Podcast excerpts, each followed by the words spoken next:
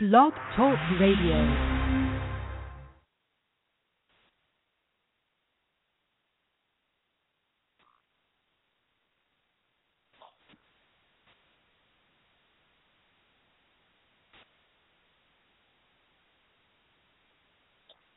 Live from the old wooden shack.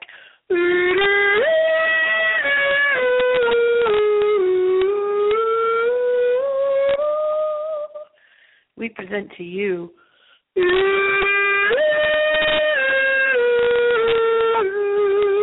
Our yearly traditional telling.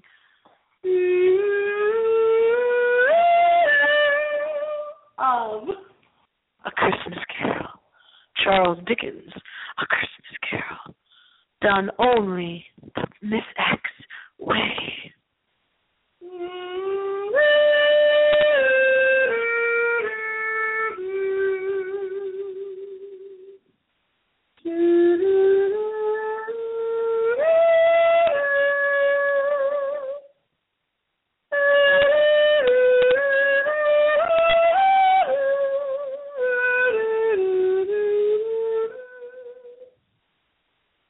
Gather around your Christmas tree now.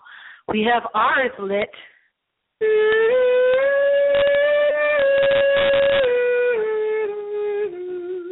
Comfort and joy.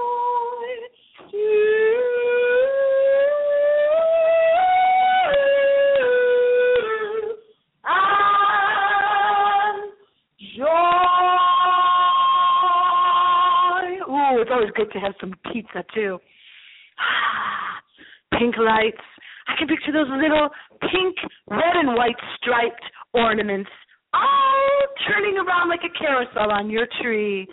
Of course, here we don't have a tree, or we don't have any ornaments in the old wooden shack, but we do have a tree with some pink lights and some pretty things for you.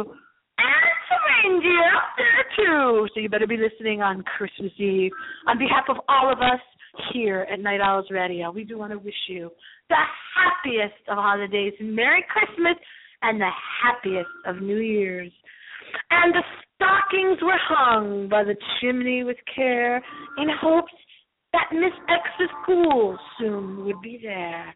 Our traditional telling also of twas the night before Christmas, only to be heard for you night, Christmas Eve.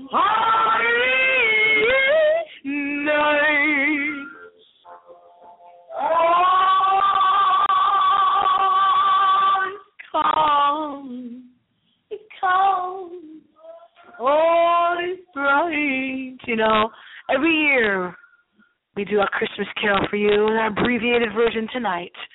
Only the scary parts of Charles Dickens' A Christmas Carol. Of course, my favorite parts is Fezziwig's Ball that I think of every year. The red outfits, the dancing, the pulling back of the brown wooden benches of work in the workplace. Ah, and the fancy dances Fezziwig's Ball. Be sure you look at that picture from the 1800s the drawing of Fezziwig's Ball. And now, without further ado, we bring you Charles Dickens' A Christmas Carol, the scary little tale of a visit by three ghosts to old crabby Scrooge himself. The phantom moved away as it had come towards him. Scrooge followed in the shadow of its dress which bore him up and carried him along. Over the city! They scarcely seemed to enter the city. When the spirit stopped beside one little knot of businessmen.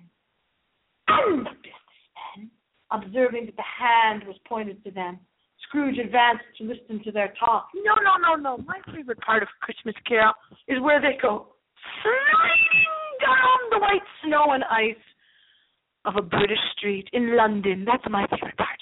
And he takes Tiny Tim and slides down the street. Miss X has done that many a time. By the way, we bring you this tale, A Christmas Carol, every single year, as presented by Miss X, as a way of remembering Orson Welles' yearly radio Christmas telling of A Christmas Carol. And in keeping with that tradition, we continue A Christmas Carol by Miss X, presented by Miss X. Why, what was the matter with him, the third man.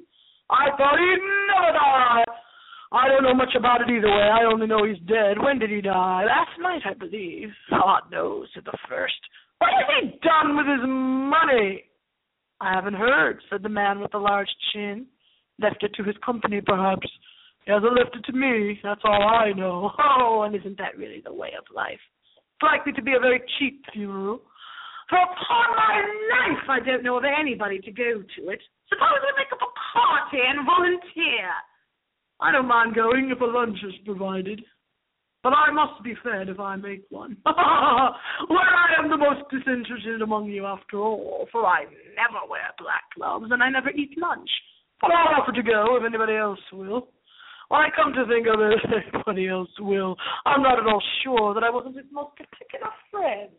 For we used to speak and stop whenever we met. The phantom glided on into a street, pointing its scary finger the whole time to show with its black finger what Scrooge was to look at. Its finger pointed to two persons meeting. Scrooge listened again. He knew these men also perfectly. They were men of business. How are you? said one. How are you? returned the other. Well, old Scratch has got his own at last, eh? So I am told. Cold, isn't it? Seasonable for Christmas time, the red and green Christmas. Something to those to think of. Good morning. That was their meeting, their conversation, and their parting. Scrooge was inclined to be surprised that the spirit should attach importance to conversations, apparently so trivial. But, feeling assured that they must have some hidden purpose, he set himself to consider what it was likely to be. Ghastly be supposed to have any bearing on the death of Jacob, his old partner. Oh, Jacob Marley, I knew you well. But that was Christmas past, and this ghost province was the future. Oh, very future. He looked about in that very place for his own image, but another man stood in his accustomed corner. And though the clock pointed to its usual time of day for being there, he saw no likeness of himself among the multitudes that poured in. Quiet and dark, beside him stood the phantom with his outstretched hand. They left the busy skein and went into an obscure part of the town where Scrooge had never penetrated before, although he recognized its situation and its bad repute. The ways were foul and narrow, the shops and houses wretched the people drunken, slipshod, ugly. Alleys and archways disgorged their offense of smell and dirt, with filth and misery. Scrooge and the phantom came into the presence of this man, just as a woman with a heavy bundle slunk into the shop. Every person has a right to take care of themselves. He always did. That's true indeed. No man more so. Why then don't stand staring as if he was afraid, woman, knows the wiser. No, indeed. To hope not. As they picked over Scrooge's clothes. Scrooge didn't know it was Scrooge who lay there with his clothes getting picked over. I certainly shan't hold my hand when I can get anything in it by reaching it out for the sake of such a man as he was. I promise you, Joe, don't drop that oil upon the blankets now. Spirit, said Scrooge, shuddering from head to foot. I see, I see. The case of this unhappy man might be my own. My life tends that way now. Merciful heaven, what is this? What is this? He recoiled in terror, but the scene had changed to a room that was very dark, too dark to be observed with any accuracy, a pale light rising in the outer air fell straight upon the bed, and on it, unwatched, unwept, uncared for, was the of this man. Scrooge glanced towards the phantom. Its steady hand was pointed to the head. Scrooge was afraid. No more power to withdraw the veil to see the spectre there. Oh, called, called, rigid, dreadful death, set up thine altar here, for this is thy dominion. Spirit, he said, this is a fearful place. In leaving it, I shall not leave this lesson. Trust me. Let us go. Still the ghost pointed with an unmoved finger to the head. I understand you, Scrooge returned, and I would do it if I could, but I have not the power, Spirit. I have not the power. If there is any person in the town who feels emotion caused by this man's death, show that person to me, Spirit. I beseech you. I beseech you.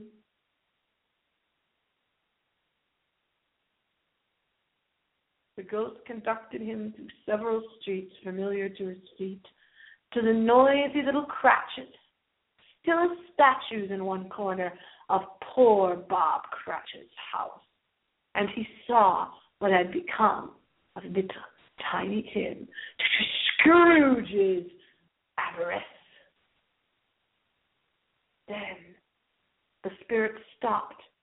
The hand was pointed elsewhere the house is yonder. Why do you point away? The inexorable finger underwent no change. Scrooge hastened to the window of his office and looked in.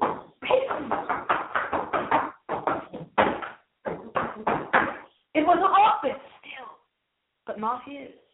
The Furniture was the same, and the figure in the chair was not himself. He paused to look round before entering. After they reached an iron gate, a churchyard. Here then the wretched man whose name he had now to learn lay underneath the now. It was a worthy place, walled in by houses, overrun by grass and weeds. A worthy place. The spirit stood among the graves and pointed down to one. He advanced towards it, trembling. The phantom was exactly as it had been but he dreaded that he saw a new meaning in its solemn shape. Solemn shape. Before I draw nearer, nearer to that stone to which you point, answer me one question. Are these the shadows of the things that will be? Or are they shadows of the things that may be only? Still, the ghost pointed downward to the grave by which it stood. Men's courses will foreshadow certain ends to which, if persevered in, they must lead.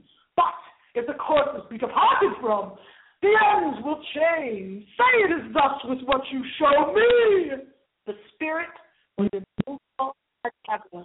Scrooge crept towards it, trembling as he went, and following the finger, read upon the stone of the neglected grave his own name, Ebenezer Scrooge. And with that, of course, the next morning, Scrooge awoke to find out it was all a dream and goes happily off to his nice little nephew's place with me, the beautiful nephew's daughter, and her blonde, curly, bouncy hair. Remember, until next time, happy scream and happy new year to everyone from all of us here at Night Owls Radio. And thank you so much for listening all year round. La, la, la,